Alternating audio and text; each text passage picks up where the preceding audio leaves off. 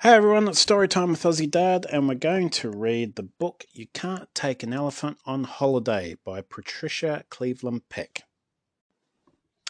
You can't take an elephant on holiday. He'd spoil your fun and get in the way. You'd see him shoved to the front of the queue, eat all the ice cream, and leave none for you. A cheetah in charge of a camper van is something they really ought to ban.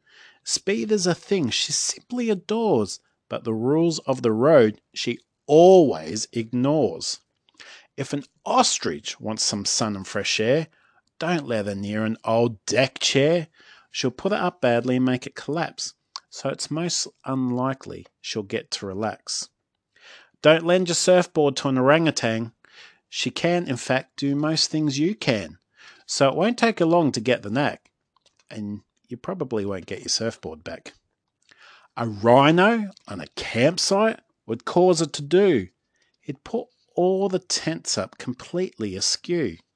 He'd get in a mood, he'd get in a rage, and charge round the campsite on the rampage.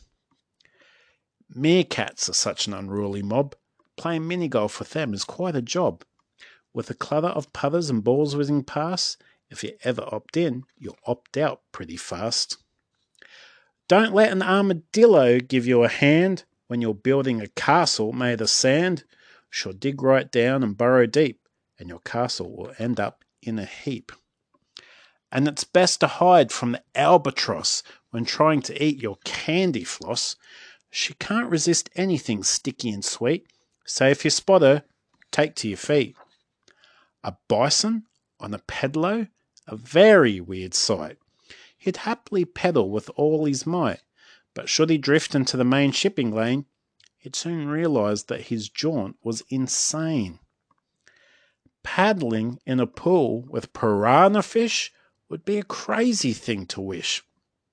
With razor sharp teeth just made to bite, they're sure to give you a nasty fright. A lion as a tour guide just wouldn't work.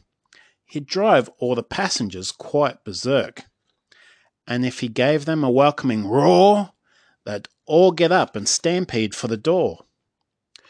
We just want to have fun, the animals say, but we always seem to get in the way.